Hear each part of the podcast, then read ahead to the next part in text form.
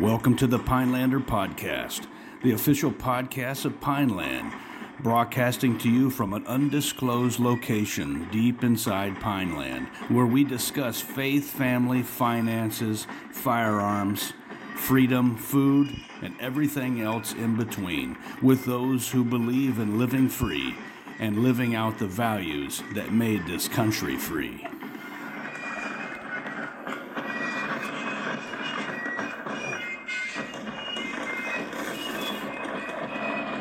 Right, welcome to the Pinelander Podcast. My name is Paul Lefavor. I'm here with my ranger buddy Mike Blackburn.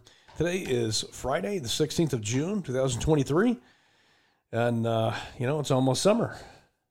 Gosh, where's it? Where's the year going? It's, it's and it's time to check in with our legendary Pinelander friend to uh, uh, talk about this this important topic. Absolutely. So we're reaching out in our network That's right. uh, to uh, NC Scout uh, as we're developing our own communication network, and we're getting uh, schooled on this. So yeah, I think I think uh, we schooled would be we- right way. we have a tendency to kind of focus on the easy stuff, right? Which is um, water, uh, food, uh, security, um, getting our mind right, right? Being in a having a good relationship with God and what have you. Uh, but sometimes I think we forget a fact, uh, forget the fact that uh, we have to be able to communicate with others because um, we, even though we we're doing the best we can to be self sufficient and uh, self reliant, there's going to be times when you're going to need to to reach out uh, to your to your friends, family, your networks, uh, share information, uh, share resources, and you, you got to be able to number one make the call, and number two uh, know that um, you know it's private. You, know, you might not want to. These might not be like public conversations you might want to be having. Big we- Brother's uh, watching. yeah, so we, you know, who do you call? Well, you call, you call NC Scout. I mean, he's he's our he's our Yeah. commo guru. So, uh, so NC Scout, welcome back on the Pine. Yeah, welcome back, my friend. Thank you. Thank you. I really, really uh, appreciate being here and, uh, and and love every opportunity I get to, to break bread with y'all.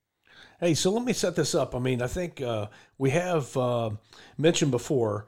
Uh, NC Scout, Scout came out with his Guerrilla's Guide to the Baofeng Radio. We mentioned that before, but for our listeners who didn't know that, uh, you can go ahead and uh, pick that up online.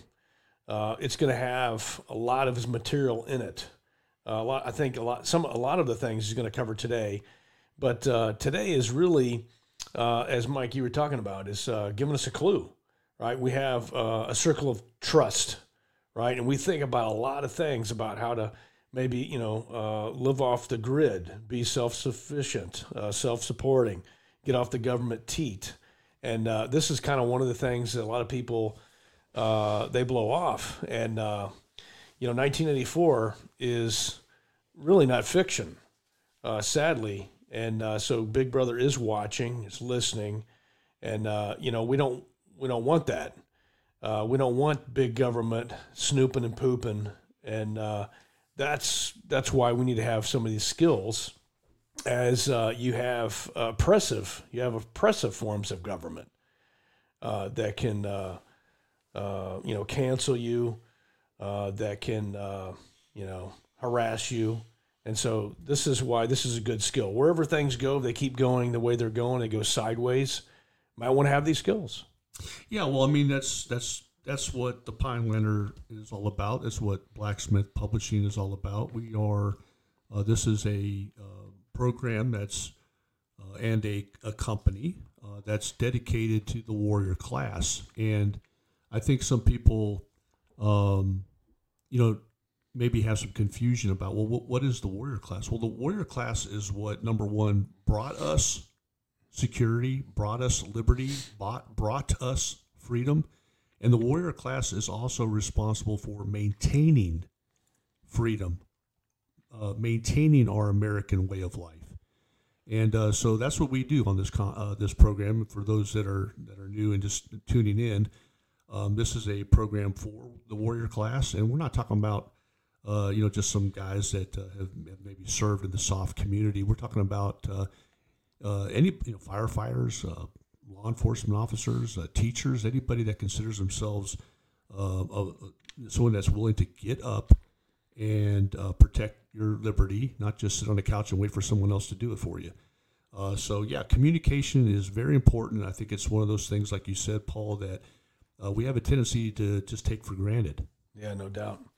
Yeah, so uh, so NC Scout, we want to we want to bring you in today, and uh, and you know we know that you're you're an SME on this, and uh, we want to just kind of take us take us to school on uh, how to set up a communication network, uh, and you know what what are the steps involved and all those Well, I'm, things. yeah. Well, here's the first thing. Uh, maybe NC Scout can answer for us is is why is it so ate up today? I mean, why, you know, why is it when I'm when I'm posting something, I'm not even sure if anybody's reading it.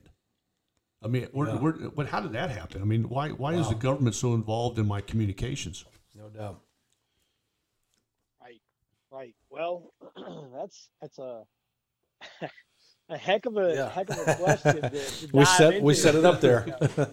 we're we're we're diving into the the uh, deep end of the pool right off right off the bat, and so I always begin these conversations because they do go so so deep and and they're multi layered, um, with with a question, and what is the purpose behind the communications, whatever it is, right? When we talk uh, two way radio, when we talk about uh, cell phones, which, which are uh, kind of their, their own entity, uh, which we'll be discussing. Um, satellite phones, which, you know, in, in the preparedness community continue to, to pop up, and, and that's kind of problematic. Um, they, they do have a use, but, and, and I'm going to talk about that too. We, we talk about telephone. But pose the question, you know, what what is the purpose? And so the the way that I answer this question is that communications in totes, what, whatever they are, right? Whether you know you're talking HF or regional communications, uh, line of sight or uh, VHF, UHF, you know, which is kind of entry level for local community communications, whatever it is. Um, you you have really three domains of communications.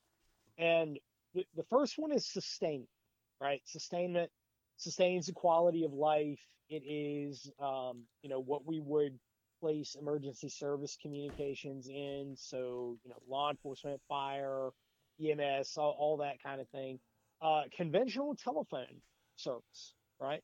That, that's part of sustainment, the, the ability to, you know, call your neighbors or um, call you know whoever and and check on them and make sure you know that, that they're good to go. These are all sustainment communications right?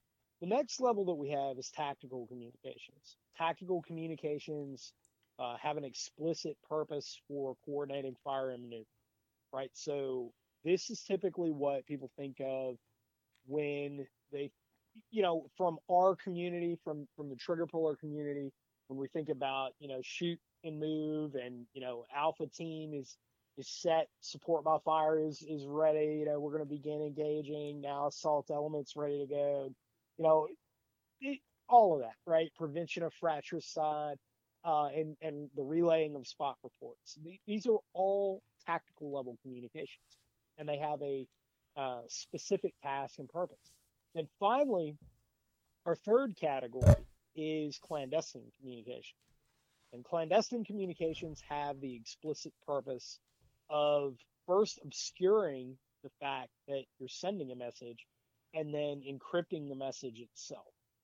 And encryption is, is one of those things that is really a, a deep, dark tunnel to dive into as well, because encryption can mean different things to different people even though you know we say you know AES and you know all, of the the buzzword terms, the reality is is that encryption encryption comes in many different forms as well. And until people are able to to uh, differentiate each of those, they have a really hard time wrapping their minds around each individual category. So I want to back up real quick and ask the, the listeners to really identify what that requirement is first, because I have different requirements for sustainment communications versus tactical communications versus clandestine communications. And you can have similar equipment that overlaps in each one of those roles, but they very much have their own considerations. And I break these down in the book. Um, I've broken these down in, in, other things that I've written uh, over the years. And th- this is a requirement that, that you really need to, to sit down and think about. Um, we talk about the Baofeng radio, right, going to two way radio. Uh, Baofeng radio, it's a basic analog, uh, meaning that there's no encoding mechanism that is uh, built into the hardware of the radio itself. Whatever sounds the microphone is picking up is what it's transmitting over the air. And uh, it operates in both VHF and UHF. Right, so VHF is, is really more favorable in rural environments. UHF is more favorable in urban environments right? Typically speaking, but something that I explain to people in uh, the RTO course, radio telephone operators course, is that for tactical purposes, UHF might be a really good thing to use in the wood line when you're operating in a, a rural environment because it, the, the signal itself doesn't propagate. And so you have communication security in that you're mitigating who can listen to you. They have to have a certain amount of proximity to you in order to monitor your communication. Sustainment communications, the opposite would be true because you want to have that maximum amount of range. So th- these these are things to think about, right? Uh, applying the Baofeng to clandestine communications, I cover quite a bit in the book. Uh, you know, you you can absolutely run many digital protocols over a Baofeng radio it, it's very simple to do, and and I explain how to do that. Uh, most of the software, well, the the primary software package is 100% free, uh, and FL message that is uh, Alpha November Delta, Fox Lima message, or uh, Mike Sierra Golf for short, and 100% free to download that. You can install it on any Android device out there. Um, I don't think there's an Apple version of it. I could be wrong about that, but I don't use Apple products. Uh, so, you know, it, it, it's, but what this allows you to do is now I can take a tablet. So, for example, where, whatever corner I'm in in the United States, I can walk into a pawn shop, a Walmart, or a Target and get an inexpensive Android device that's essentially a throwaway. I can have it set up in less than five minutes. This thing is never going to connect to the internet. And I'm going to upload and FL message on it. You can download the APK files, which is the actual program for the Android, and I keep it on a thumb drive. I have many of these thumb drives, and I keep them. I, I keep at least one on me. So, literally anywhere I go, I can upload these programs into an Android tablet. There's some other uh, messaging apps that I'm going to talk about as well, uh, and I'm going to get to when we talk about uh, phone communication uh, over over longer distance. Well, this is just applying to radio. Um, the so with this digital program, uh, with with and FL message, what I'm able to do with this is uh, utilizing a, a cable which is known as a um, the Baofeng K1 cable. It's an audio cable that you utilize uh, to plug into the audio jack of an Android device or, or even a computer. And then the other end of the plug plugs into the radio. What this allows you to do is have a direct line of the audio output to the radio's audio input. It's also listening to pretty much anything as well. And so now you have over 160 different digital protocols to pick from. And I can have ba- essentially a, a tactical chat network that I have set up that only transmits when I want it to, by the way, mm. as, as opposed to uh, mesh networking that, that is uh, kind of popular in some circles uh, ATAK, which I, I, think is very problematic. Uh, the ShadowCat system, which was uh, kind of being fielded for a little while as uh, part of the the uh, ATAK, the, the early ATAK system, um, because these relied on a, a constant sending of a signal. And as we know now, what we've learned from Ukraine uh, the presence of electronic warfare assets on part of both the Russians and the Ukrainians is that the more RF we're putting out uh, on the modern battlefield, the worse it's going to be. Right? The, the, the, the worse that, that uh, well, I would say that it, it creates for us when we're already in a non permissive environment, it creates a number of uh, very serious hazards for us. So that's a quick and dirty on radio, on the two way radio aspect. And, um, you know, it, it, and so when, when people say, oh, well, you, you can't do this, can't do that, the Baofeng's unencrypted and so on, so on and so forth. Well, that's not necessarily true. If, if you're not doing what I just explained in, in very, very briefly about, uh, then yeah, if, if, if your whole thing is I'm just going to press and talk, then you know your your expectation of, of privacy is about on par with, with what we we uh, were able to do with the Taliban in Afghanistan. We are just listening to every, you know all all of their radio chatter. Uh, so you know with with radio, I dive deep into this in the book and give step by step instructions on how to set that up and even how to encrypt messages themselves. Uh, you know, one time pad is a very good way to do it. It does take some time. It does take some training. Uh, it, it, you know, it's it's like PT and land nav and, and rifle marksmanship. You know, it, being proficient in a one time pad encryption method takes some work. It takes some practice.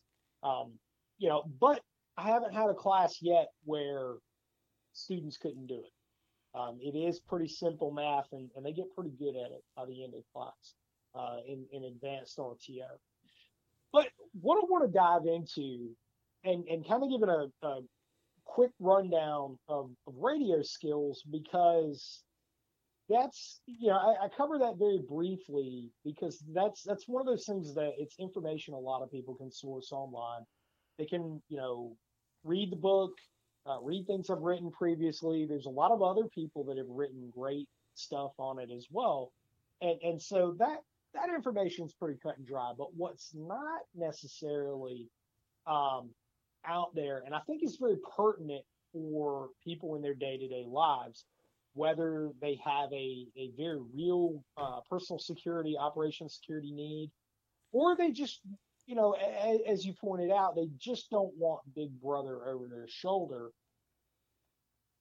There are some techniques that I, that I want to talk about that I want to cover um, because there's a lot of misconception around cell phones, how cell phones work, security with cell phones, the the actual surveillance that occurs with phones, um, specifically with phones, and, and, and I really want to broach that topic. Yeah, I so, think yeah, I think that's kind of you know where a lot of people are are curious about is because we hear um, you know all the reports uh, coming out from Snowden and what have you that uh, you know your phone's transmitting all the time. They're gathering data on you, you know, all the time. They can they can turn on and turn off features in your phone without without you know they have access to your phones. Um, and then you have folks like uh, Erik Prince, right, the uh, the former uh, founder of Blackwater, right? Um, he's come out with with sort of what he's uh, claiming is sort of a uh, uh, you know private, a truly private cellular phone that um, you know where they're they're not able to you know upload, if you will, all your personal and private information so you know, yeah, it, this is definitely I think where people's concerns at. I think people are are interested in in, in in trying to figure out what's what's the real deal. Is there anything? Is there anything? You know, uh, is there is there truly a private cell phone out there, or is there a way to communicate privately? So, to answer the first part of the question, is there truly a private cell phone out? No. Uh, long story short, no. Um, I'm not wholly familiar with uh, Prince's device, essentially that, that's been developed. But what I will say is this: is cell phones have three pieces of unique identifiers attached to them and subsequently attached to you as well. I'm going to explain uh, what those are and, and how they are attached to you. And, and uh, phone companies do this in a number of ways. And yes, the phone companies do this as well as the government. Uh, you know, anybody that thinks you know AT and T and Verizon and um, you know T-Mobile are are uh, operating in free space outside of the, the fingers of of .gov. No, uh, no, no, they're they're not. And the thing to understand is that everything that that Snowden said was 100% accurate. He he was not lying. Um, you know, we, we can probably get deep into the weeds about his motivations and you know what his intent was behind it, and and hey, you know, you'll get no argument out of me on that. But factually, he was correct. And so there, there's three pieces of information that are attached to your phone that fingerprint you, essentially. Uh, first is the International Mobile Equipment Identifier, or IMEI. Okay. This is kind of the, the VIN number of your phone. And every device has this, it is assigned to it. Um, th- there is no way around that. You do have a MAC uh, built into your phone if if you are utilizing a uh, smartphone, which you know, pretty much everybody is these days. You have a MAC address for that as well. But I'm going to talk about how to uh, mitigate some of that here in a second. But there is no way that you can mitigate your IMEI. Right? It, it's not happening. The second is your IMSI, or your International mobile subscriber identifier. And this number is what is assigned to your SIM card. So when you put your SIM card into your phone and you, you pair it with your IMEI, now you create what is known as the carrier identity or the carrier number. And that is your actual phone number. All right. So this is what, you know, people know you as. You know, you give out your phone number. This is what people know it as. And so those three pieces of information create a metadata package. So when you are being surveilled, it's not if you're being surveilled, it's when you're being surveilled. This is the tools, uh, the primary tool set that they use to build everything else about you. Okay. So cell phones are being tracked constantly. They're being triangulated constantly. And and believe it or not, we can also pinpoint them even if they don't have any service. If they are cut off, they can also be cut on remotely. That technology exists. We have that ability to do it. We did it OCONUS outside the United States. It can also be done inside the United States. We can pin last known or um, uh, ping last known locations for phones. Um, and and really the only way to mitigate that is removing a battery. But most phones, I, I don't know of any phones, uh, smartphones on the market today where you can actually remove the battery from it without damaging the device itself. So, um, normally it's at this point of the conversation that a lot of people will throw their hands up and say, well, well what's the point? Because if I if if they're constantly tracking me and they constantly know my position and they constantly are creating what's known as proxemics. Right? Proxemics are a big part of intelligence collection and in turn intelligence analysis. Uh, when we're looking at patterns of life, you know, where you go, who you interact with, um, what routes do you take going to and from your daily activities, uh, when do you begin most of your activities, all these are patterns of life, right? This is what's called patterns of life. And so um, you could be targeted for a wide variety of reasons. Aside from governmental, a, a lot of this activity happens with sales and with ad trackers as well. It, it's the exact same thing. Um, the, the, very same thing is, is occurring and people don't even know. Uh, you, you put games on your phone, they're tracking. Okay. All those advertisements are tracking. And at a minimum, right, there's a lot of other pieces of, of uh, identification or, or metadata that is getting collected on you, but at a minimum, the IMEI and the IMSI number are what are being put together and it's maintaining your carrier number. Uh, this is really important to understand. This lays the foundation for us uh, going forward to know that, that this is what we're seeking to obscure. And there is really no way to access a, a phone carrier network domestically here in the United States without having those pieces of metadata assigned to you because the tower has to recognize your phone, right? Even if, here, here's the thing too that I always point out to people, even if, let's say you don't have any service, you're in a place where you don't have any service, let's say, you know, you've got Verizon and the only thing that's in, in a given location is AT&T, right? So you don't have service, you can still call 911, right? I ask people, well, oh, I don't have any service here. Well, you can still call 911, right? Well, yeah, because you're still getting pinged. They still have your location. You can still access that tower only for emergency service, right? So they're still getting you, even though you're you're going to a place where maybe you don't have any service, or maybe you're taking a cell phone out to an area that is devoid of any cell phone service, like let's say White Sands, New Mexico, right? You can still get identified out there pretty quickly because we have a lot of devices that are literally sniffing out those cell phone signals, right? In the GSM band, in the CDMA band, um, you know, 4G LTE network. Now, you know, 5G is is uh, getting much more prolific out there. Um, you know, and, and, a lot of people have 5G phones.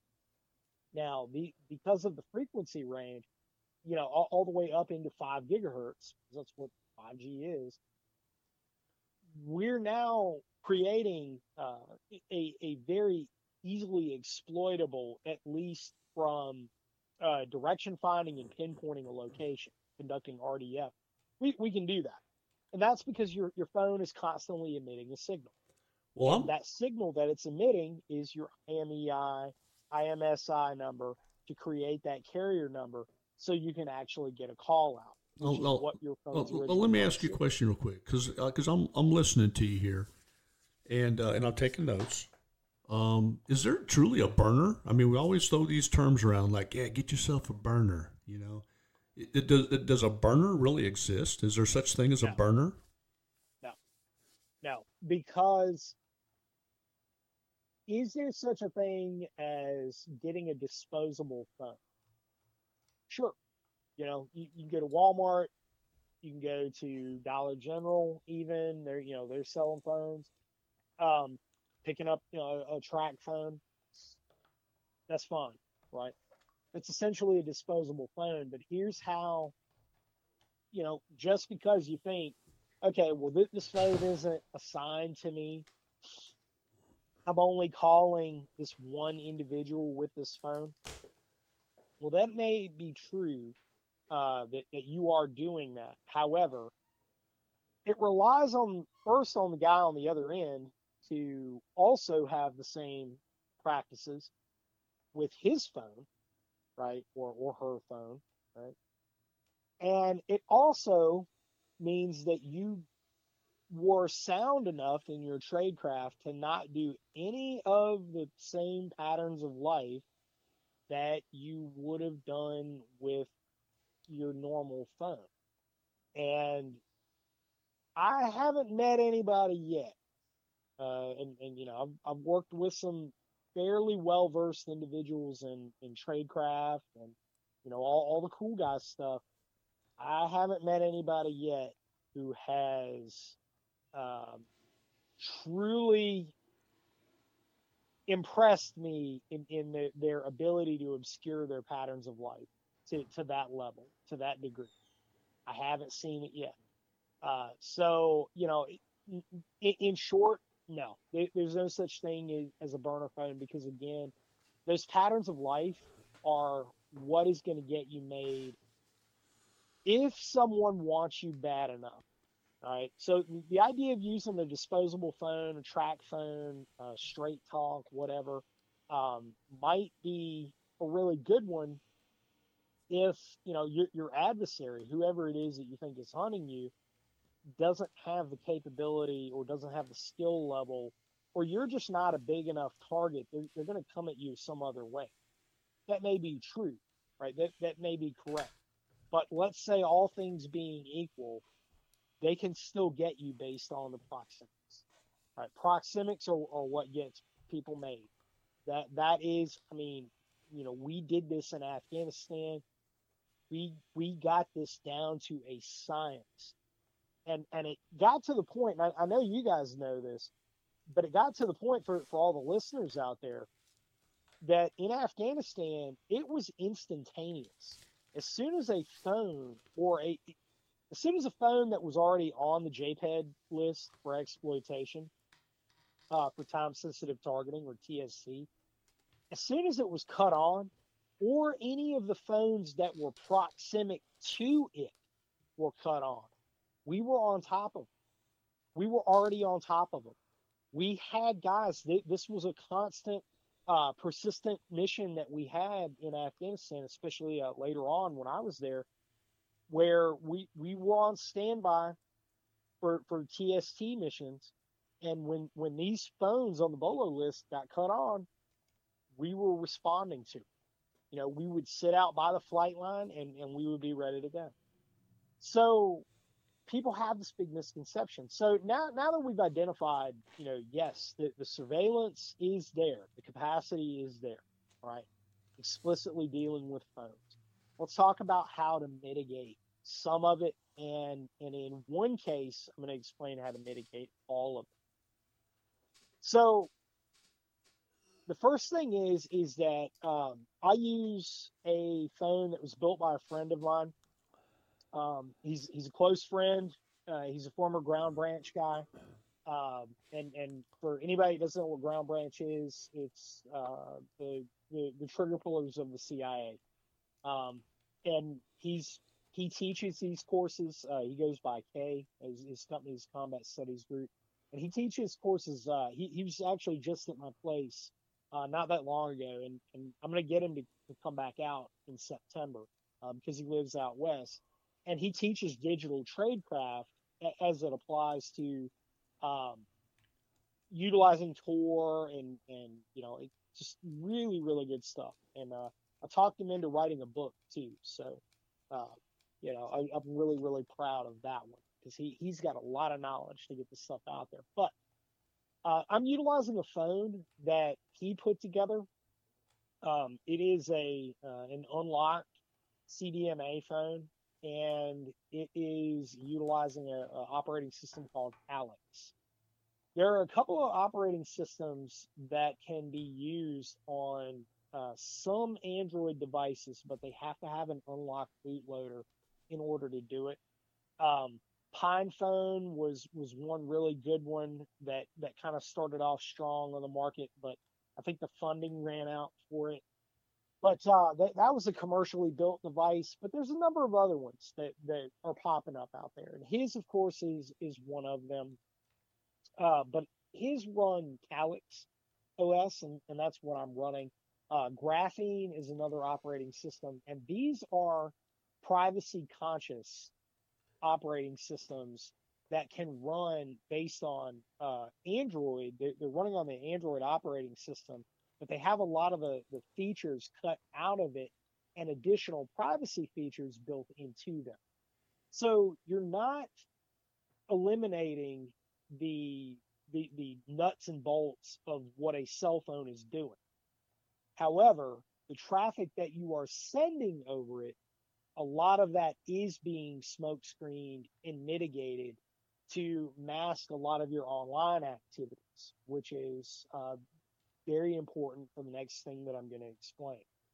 There's also a number of messaging apps that are built into it that are really, really good. And the nice thing about this is, is that they're all free. You can download these APKs individually. They're all free. Um, don't subscribe to any messenger app. I know that, that uh, some people are talking about some of the ones out there, uh, Threema being one of them, and it costs money. Don't pay for that. Okay, you, you, there are way better apps out there than Threema. Threema's been around for a while now, and it's really not that good. All right, so the, the rule of thumb with messaging apps and, and each one of these, the, the quote unquote encrypted messaging apps. So uh, Signal, Wire, Briar, Session, uh, so on and so forth. It, there's there's a lot of these out there, but those are the ones that, that I'm going to talk about explicitly because these are, are ones that I utilize for, for different purposes. So uh, the first thing that I want to explain is start thinking about compartmentalization. Who are you talking to and why, and for what specific purpose? Because I may talk to, uh, let's say, you know, Ted over here, you know, fictitious person, right? I'm talking to Ted normally as I normally would on, on a day to day basis. And we have a established proxemic with one another where we're communicating. And that's our white side communications. But maybe I need to talk to Ted about something a little more sensitive, right? Whatever surveillance apparatus that's watching me and surveilling me knows that I'm talking to Ted. It created that proximity, right? But what I'm communicating with him of, of maybe a more sensitive nature would be red side communications. So we have white side, which is overt, that's that's out in the open. We have uh, red side, which is more sensitive, and finally that brings us to black. And black side communications are I do not want anybody to know that we are talking to one another. I'm mitigating not just my message, but also my proxemics. So how do we do that? there, there are ways to do this with our messaging apps I'm going to talk about, right? So taking it from the top, Signal, because everybody talks about Signal. Signal is kind of the, the one that, that people uh, tap dance into. And one of the more frustrating aspects I see of, of uh, privacy, security, and anonymity is that people believe that, that because Signal, um, it kind of, it, it, you know, it, it uses a lot of buzzword terms. It, it advertises itself as being encrypted.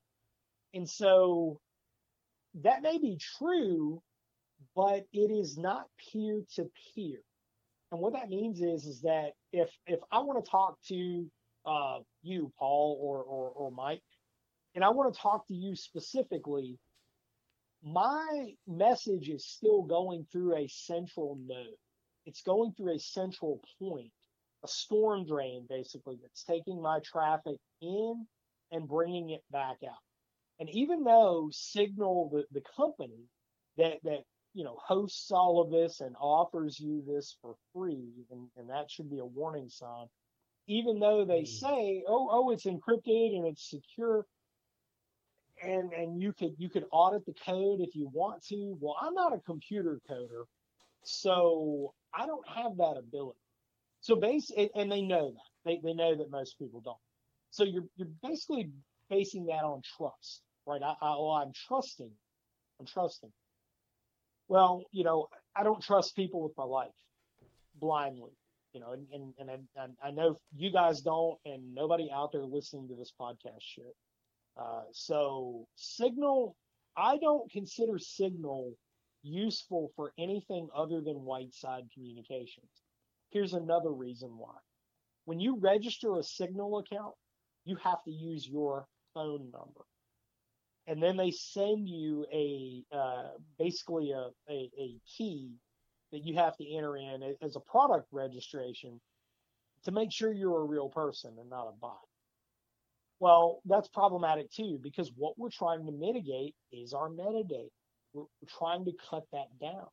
And so because we're utilizing our cell phone, uh, or our phone number rather, as passing of that metadata it, and, and registering for that account, this, this is a problem. And so for those reasons, I tell people that Signal is white side communications only we don't use it for anything other than that. All right, so that brings us to Wire. Wire is another one that has been around for a few years now. It is hosted in Switzerland. I'm not going to say that it is Swiss owned because it is hosted in Switzerland and it is a Swiss company that that runs Wire. But that doesn't necessarily mean that it is Swiss owned. There, there's a differentiation there that, people need to make. However, uh, Wire is is really good because Wire uh, it, it it allows you to register with an email account rather than a phone number. So now you're cutting down the metadata that's assigned to you quite a bit, like quite a bit. It allows you to message, uh, make calls. So I can make voice calls out, uh, which is voice over internet protocol or VoIP, right? This, this is really important. Uh, for, these are important uh, concepts to understand for, for where I'm going with this. Uh, Wire is, is really, really good because it mitigates all of that metadata and still allows us the same capability and uh, utility of a phone, right? So Signal allows us to do all that, but it has our, our metadata assigned to it. Wire allows us to do all of that, but masks nearly all of our metadata that's going across it. So Wire is is a really advantageous uh, app to have in our toolkit. The one other drawback to Wire, other than the fact that they're kind of vague about who actually owns Wire, is the fact that your your traffic is still going into a central node uh, that that is hosted in Switzerland, um, but it, it's going to that central node and then it's coming back. Right. So I consider that kind of a drawback because it is not truly peer to peer. It is going to a central server and then being pushed back out. That brings us to some of the other apps that are out there. And there are a number of really good ones, and there are new ones that are popping up every day. And, and you know, I thought that I had a pretty good handle on it. Uh, Kay came out here, was teaching his courses, uh, ground rod courses and you know, all of a sudden I'm learning, you, you know, when we were just uh, eating chow late in the afternoon, drinking some beer, and I'm just seeing all this new stuff that's popping up. I'm like, man, yeah, this is because he's very meticulous about keeping up with these. Um, Briar is one of these. Briar is a very, very good app to have because there is no metadata that is kept there's no metadata that is uh, used to register. It gives you a hash when you create an account that is local to your device. And the way that you uh, register other people to, to talk to is by scanning their QR code because they have uh, the Briar app and you scan the QR code and now you, you become a pair, right? And so you can message one another. It is end to end encrypted and it is peer to peer. You can also utilize this with Bluetooth. So Bluetooth, you know, if you have a Bluetooth extender, you don't have to have cell phone service. You can utilize this over an open Wi-Fi network as well, and, and that's going to be important for what I'm about to, to explain. Um, uh, so I talked about Briar. Session is another one. Uh, Session, very similar to Briar, very similar functionality. Session, you, you register an account with Session the same way. The nice thing I like about Session is that it makes group messaging. So let's say um, you're setting up a urban surveillance route, right? You, you're conducting surveillance on, on a static site and you've got some guys who are, uh, you know, mobile and, and they've got their surveillance route. Then you've got a couple of guys who are in fixed positions, and and you have a group message that's going on because in an urban environment, utilizing two-way radio is kind of over. That that's going to get your guys made, but then utilizing a tablet or even a small tablet, something that looks like an e-reader that's not really going to attract a lot of unwanted attention, uh, whether it's a permissive environment or not. It, it's it doesn't really look out of the ordinary. So Session allows for uh, group messaging. There's very little lag to it. It's almost instantaneous. It, it's a really, really good, uh, very versatile tool as, as, a messaging. There's some others that are out there. Um, uh, Cwtch, which has kind of a weird way it's spelled. It's uh, Charlie Whiskey Tango Charlie Hotel. It looks like Seawitch, but it's uh, spelled Cwtch, which is uh, Gaelic for hug.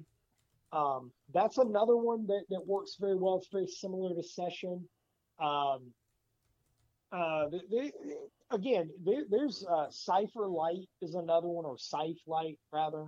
Uh, Adamant, which uh, utilizes Bitcoin Ethereum, a lot of your cryptocurrencies. Um, there's there's several out there, right? But we we've kind of scratched the surface on this. What I personally use is the ones that that I've described in here. Here's what I do with them. Going back to your question about how do we mitigate cell phone data? How do we sidestep that? Utilizing each one of these apps, and I have all of them on my thumb drive. I have several of these thumb drives that that uh, and SD cards that that I can carry literally anywhere. Uh, I travel with them. I don't leave home without them. And as I stated, I can get a Android tablet literally anywhere, literally anywhere if I need one. And I always travel with at least one, right? But it's a Wi-Fi only tablet. This is this is a tablet that doesn't have cell phone service, so like the one that you get from Verizon or or AT and T or wherever. That's basically just a big cell phone. What we're looking for is, you know, go to Walmart, go to the tablet section, like the, the electronics section. They have a, a, a separate case for tablets usually, and just get that cheap ONN tablet because that's Walmart's in-house brand. Get one of those it doesn't have cell phone service or, or any of that. It's Wi-Fi only. And and here's the thing, it's a stripped down operating system already built into it. So it's pretty simple to get rid of most of the Google stuff that's in there when you're setting it up. You can just go through and delete most of that. Not all of it, not all of it, because Android, the, the um, the current iteration of the Android operating system makes it kind of uh, difficult to get rid of all the Google stuff because Google is is another way that, that we're surveilled. But you're able to mitigate most of that. Here's what you're going to do upload those messaging apps.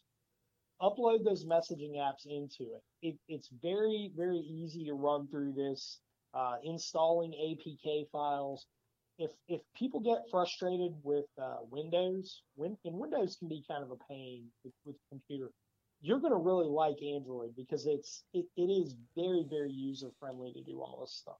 So you don't have to be a tech junkie, don't have to be a tech guru. It's it's very easy to, to install these packages, right? And then from there, get on any open Wi-Fi that, that you can find. So let's say um, I install Wire for example. I'll, I'll, I'll give a, a quick scenario. Let's say I need to uh, make a call to someone who also is utilizing Wire. Now, we got together previously. Um, you know, we, we installed Wire, we exchanged our identities, um, our, our registration info. And so I take that account, I can literally log into it uh, utilizing my email address. And now all of a sudden, you know, I find myself on the other corner of the United States or, or, you know, on the run for whatever reason. And I have to make a call to someone that I'm coordinating with, but I'm doing it absent a cell phone because I understand that I'm being tracked via my cell phone data. That's the primary means by which I'm, I'm you know, I'm going to be surveilled as well as followed and, and tracked and pinpointed and what have you. So I'm going to upload Wire. I'm going to get on my Wire account that we previously set up, and that's how I'm going to message it. And I'm going to, you know, we'll have we'll previously have a code word or something that, that we would use, um, and say, hey, you know, something's up. Need to give you a call, and I can make a call over the internet to that other wire account, and there's no metadata that's included with that, other than the fact that I'm using a the the Wi-Fi only tablet, and the point of origin of that call was made from some public Wi-Fi somewhere. But by the time I'm done with that call, I'm out of it. So somebody would have to know first that that's how I'm operating, and that would be their avenue of approach. They would have to know all that previously in order to index that data and then further analyze uh, where I, where you know, where where was my last known location, right? So that's how you mitigate cell phone traffic. That's how you sidestep the whole question of cell phone surveillance. And that's how you demystify all of that. Is it a perfect solution? No, it's, it's not a perfect solution. Um, again, if it, it's, it's all of this information that I've explained here is in perpetuity. You know, what is accurate to say today may not be accurate, you know, six months down the road, 12 months down the road. And with the advent of, of quantum computing and AI is uh, being utilized for predictive analysis, things may change. Things probably will change. But here's here's a principle everybody needs to keep in mind. First, your watchword is is metadata mitigation. However much metadata I can mitigate is is good for me the, the more metadata I can eliminate from my uh, my, my digital exhaust and what I'm transmitting outward to the world, the better off I'm going to be. Second, uh, and, and this is critically important too, peer to peer.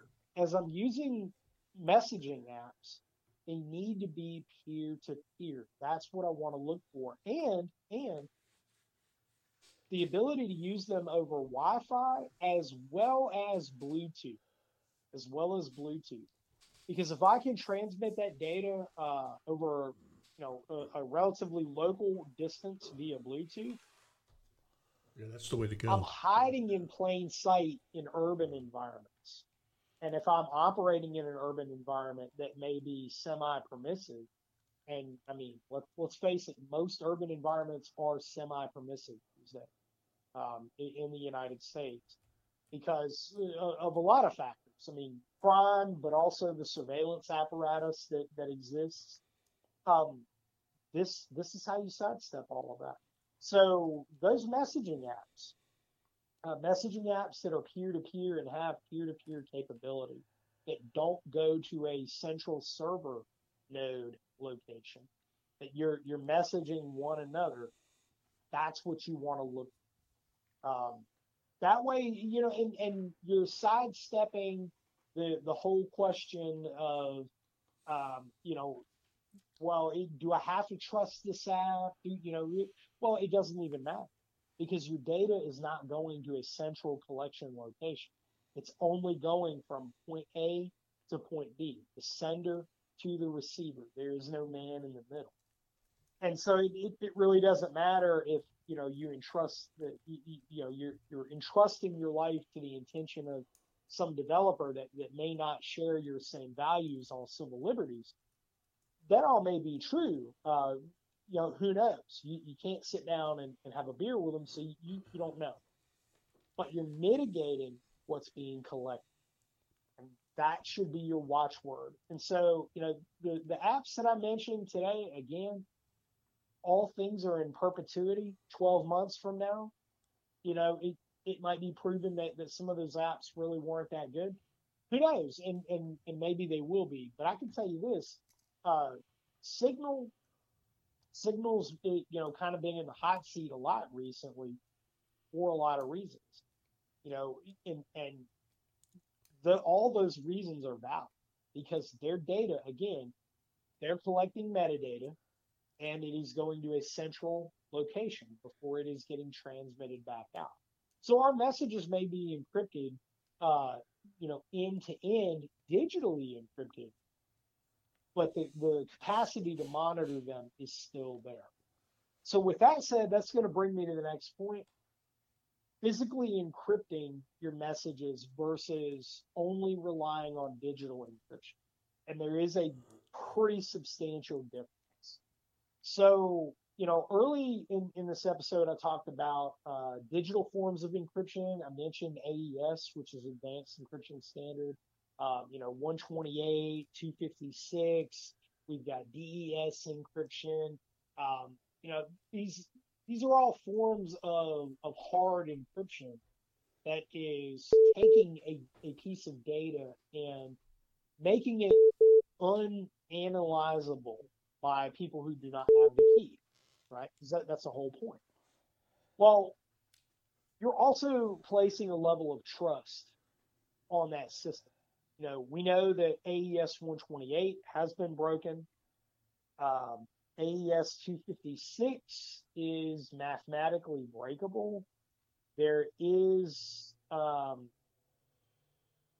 while it hasn't been publicly broken yet, I would venture to guess that uh, with quantum computing being what it is today and becoming ever more advanced, it's not going to be long before AES 256 is going to be publicly broken. Um, you're also relying on the devices themselves and the exploitation of the devices itself. This this leads us to a requirement for physical encryption. And so physical encryption is where I'm not solely reliant on the the piece of hardware itself to do the work for me. I'm actually taking whatever the contents of my message is and encrypting. So there's a lot of ways to do this um, you know, a brevity matrix. I, will put it like this: you know, a, a, lot of the the older guys that that you know I, have met and got to work with, you know, the generation previous to mine, um, you know, that had the, the old CEOI, or the Communications and, and uh, Electronics Operating Instruction, that had code words built into it and a brevity matrix. Right. And this this is back, you know, in the Cold War era and and before when you know we, we didn't have all the, the fancy built-in electronic stuff uh, electronic encryption devices and, and, techniques and so you had to rely on other means but it's also like in the movie casino where uh, you know they're talking over the phone they know that they're being surveilled so they're using a whole other set of words that just sounds like their conversation is nonsense because they're speaking in code. So that's physical encryption. That's an example of, physical encryption. And your messages, if they are that important, you need to be looking at ways to physically encrypt them. Um, I talk about this in, in uh, the Guerrilla's Guide to the Baofeng, how to do that. Uh, trigrams is, is an old school way of doing it that also allows us to take a, a, what would be a very long message and shorten it down to a, a much smaller one. And I have a list, uh, a sample list of those trigrams um, built into the back of the book. So the the last um, dozen pages or so is a whole sample trigram list, so so people can practice. But another good way to do it, uh, maybe even a, a, step up from the trigrams, because trigrams can eventually be broken if somebody really wants to. It's, it is a game of math. But one-time pads or the Vernam cipher. And a one-time pad, when you utilize it properly, meaning it is only used once, only once, and I cover the the whole instructions for this, how to do this, a, a, a uh, sample message. We run through the whole thing in the Guerrilla's Guide to the Baofeng Radio. Um, we also do it quite a bit in class as well. Um, this is how you physically encrypt your messages.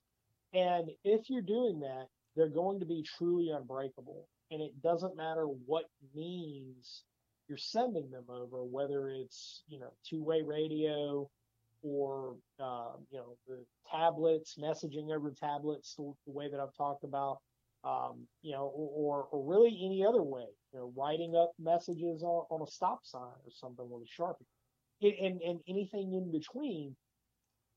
Those messages are unbreakable. And there's a reason that, that we have utilized them and we still utilize one time pad uh, in the form of Diana. The Air Force uses it for uh, uh, their global HF net for sending emergency action messages. So they're still utilizing it. I mean, the, the methodology is is well proven. And so uh, w- when people are worried about communicating and communicating securely, those need to be your watchwords. So, you know, just to recap, masking metadata and mitigating as much metadata as possible is really, really important. And that's something people really need to focus on. Um, getting away from the more overt messaging apps that are out there and kind of looking at some of the, the better ones. Make sure they're open source because there, there's a lot of really good ones that are free that are out there, and there's more that are popping up every day. Um, don't pay for them because then it's quid pro quo. And with, uh, some of the ones that are that are paid for messaging services, I have some serious questions about their security on the back end. Because if they're selling you a product, they're selling something else too. Uh, and and then last, you know, practicing physical encryption and you know only communicating with those people that you have compartmentalized, right? And and you know only communicate with certain individuals for certain purposes. And you know that's that's really it in a nutshell. It takes a lot of work. It takes more than just a, this or that solution or a uh, let, let's check one box and be done with it solution because it, learning these skills you know is as much as i hate to say it because a lot of people um, kind of throw their hands up and like man now i got to learn something else. I have to do all the other things. Now i have to learn something else. It's it's like pt it's like rifle marksmanship. It's like uh, land nav. It all of these things are a skill that you have to constantly work on to get proficient. Yeah, great, great, Yeah, great content. timely information, and I think Fantastic. I think what's what's real important is is, uh, is really just the realization of how uh, modern day communications works. Okay, the the I, I think you touched on it. Uh, you know, the idea of the of the secret uh, phone. You know, we were able to do anything you want on this thing, right? Uh, without anybody, uh, you know, interfering or, or listening in. That's just nonsense. It's really just, it's really uh, secure communications really hasn't changed. Um, it's just practicing good. Under number one, understanding communication, having sort of a, a, a sort of a nomenclature and understanding the kind of how communications work, especially in the cell phone uh, uh, system. Okay, understanding the central nodes and what those things really do, and, and you really want to avoid them because that's really where the collection usually takes place. And then just uh, understanding uh, just good sort of OPSEC and sort of uh, keeping it simple, stupid, using some of the simple programs that are that are that are, uh, minimizing. Uh, you know how far out your communications is going. Just communicate with who you need to communicate directly and uh, in a short distance. Okay, uh, setting up those brevity codes, setting up those one-time pads. Um, but yeah, you're absolutely correct. Uh, communications is important. I'm glad you talked about the importance of uh, uh, kind of getting uh, getting in your in your team, if you will, and kind of talking through this and coming up with a, a plan in the event that you need to have secure communications. You know how you're going to do it and what it's, what's this going to look like and what are what are you using. Uh, so yeah, great information, definitely on time. Uh, it's a it is a rapidly changing environment um, with the uh, the improvement in computers and what have you. And I think I think again, you've said this before, and you're absolutely right. It just keeps coming back to us. Uh, some of these old skills, some of these old Yeah. commo uh, skills are still very much uh, alive and well today as they were back when they were first utilized. Uh, NC Scout, thank you for Yeah. you know joining us today, comment, sir. Um, and we're definitely going to bring you back in the future and, and, and talk more fun fun topics. Thank y'all. We hope you enjoyed today's episode of the Pinelander Podcast. If you enjoy our unique content, please consider supporting our sponsors. SOF News, providing special operations news from around the world. It's where Paul and I go to keep abreast of what's going on within the SOF community. Check them out at sof.news. Blacksmith Publishing. Been serving the warrior class since 2013. They have great titles written for warriors by warriors. If you're looking for excellent reference material or just want to unwind with a great novel, be sure to check out the bookstore located at blacksmithpublishing.com. And if you're looking for some cool Pinelander apparel, head on over to the general store located at pinelandergeneralstore.com. That's all one word, pinelandergeneralstore.com. Have a great selection of shirts, hats, jackets, sweaters, stickers, patches, artwork, and a whole lot more. Check out the store at pinelandergeneralstore.com. If you're interested in helping develop our country's next generation of warriors, uh, please consider donating to the American Agoge Project. The mission of the project is to foster an environment producing able bodied citizen warrior men of fine character. And we'll be officially launching the project in 2023 in celebration of uh, Blacksmith Publishing's 10th anniversary. Until our next meeting, stay mentally and tactically smart, physically and spiritually strong, and socially astute. To each other, we pledge our lives, our fortunes, and our sacred honor. May God continue to bless Pineland.